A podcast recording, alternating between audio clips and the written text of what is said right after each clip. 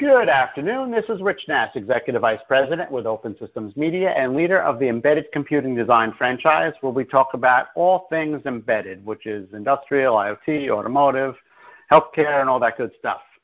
Um, here for this week's Embedded Executive interview. This week, my special guest is Michael Duhamel, who is a Vice President with SECO. Good afternoon, Michael. How are you? Good, good, Rich. How are you? I'm doing just fine, thank you. By that accent that I hear, I'm detecting a Red Sox fan, but I'm I'm not going to go there. We'll we'll start friends and we'll leave friends. Is that fair? that's fair. Bigger Patriots fan, but that's another discussion. Uh, oh yeah, that doesn't make you any better. But anyway, uh, so let's let's talk about SECO for a few minutes. Um, you guys define yourself as being in the high performance computing space if I asked five people what high performance computing was, I'd probably get five different answers. Um, what does it mean to SECO? What is what is high performance so, computing? Well, you know, if you look across, you know, all the industries, not just the embedded space for a second, you know, high performance to me uh, means the rate at which you're able to perform, or the computer is able to perform uh, complex process, uh, you know, information processing, or let's say programming processing in parallel. And I think that's how the broader industry uh, defines it. But if you look at the embedded space, I think we actually have it more difficult than some of the uh, commercial markets and some of the uh, IT server markets, in that uh, we have a lot of different challenges. And, and please stop me if I start going stop me if I start going off on a tangent too much. But what I mean by that is the embedded market has some really challenges on bringing the highest per- performance possible uh, to the embedded space. We have to account for things like uh, standard form factors that have that place limitations on on what you can offer in terms of performance on on the space of those form factors. Um, also, the the uh, the footprint, the cooling mechanisms uh, that are allowed and tolerated in the embedded space are much less elaborate than they are outside. Uh, so you're not able to run as fast as you would like in some cases. Uh, the longevity, not all the uh, not all the processors uh, support the longevity required in the embedded mm-hmm. space, so we we can't choose every single processor out there. Um, okay, so that makes sense. So uh, one of the distinctions that I like to use is when we talk about the industrial IoT is the edge versus the cloud. So um, I'm thinking that what we're referring to is more cloud-based and not something that you would have down at the edge. Is is that fair? Yeah, actually, yeah, both. We are seeing, um, you know, both cloud-based and, uh, but more and more requirements coming in on the edge computing, the moving more and more processing out to the edge in the form of gateways or uh, and sensor networks.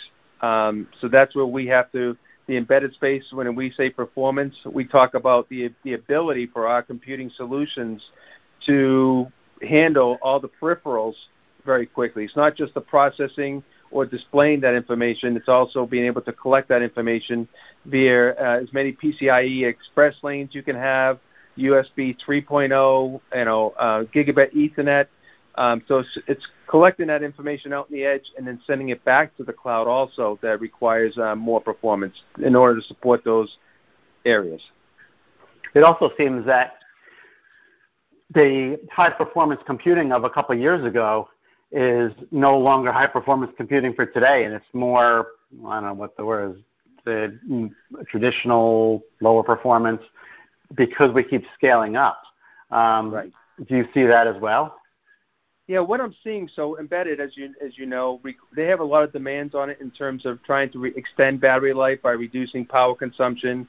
They also are very using some very harsh environments, so you can't. Again, you need to keep down uh, the uh, power consumption and power dissipation. So uh, what this means is that um, what I'm seeing is that the, the, the CPUs in general are ramping up their performance and keeping within that same power uh, envelope, which is very important mm-hmm. in the embedded space. Yeah, you know, something you said at the beginning actually struck with me. Um, the the in the embedded space, they don't often have the ability to use a fan. Um, and when we're talking about these higher power levels, is it is that a problem? Is that really hard to do? Yeah, sometimes it is, and, and sometimes it becomes more of a system architecture um, problem than just a board problem. Like you have to get into understanding the customer's um, airflow in their system. You have to get into maybe uh, what you can mount your processor up against in terms of the, custom, the enclosure. So yeah, it, it is a problem, and it, it actually requires the uh, embedded uh, solution provider to get to know the customer's end solution better and to become more of a system solution provider. Very interesting. Very interesting. And just so we understand completely, where does SECO play here?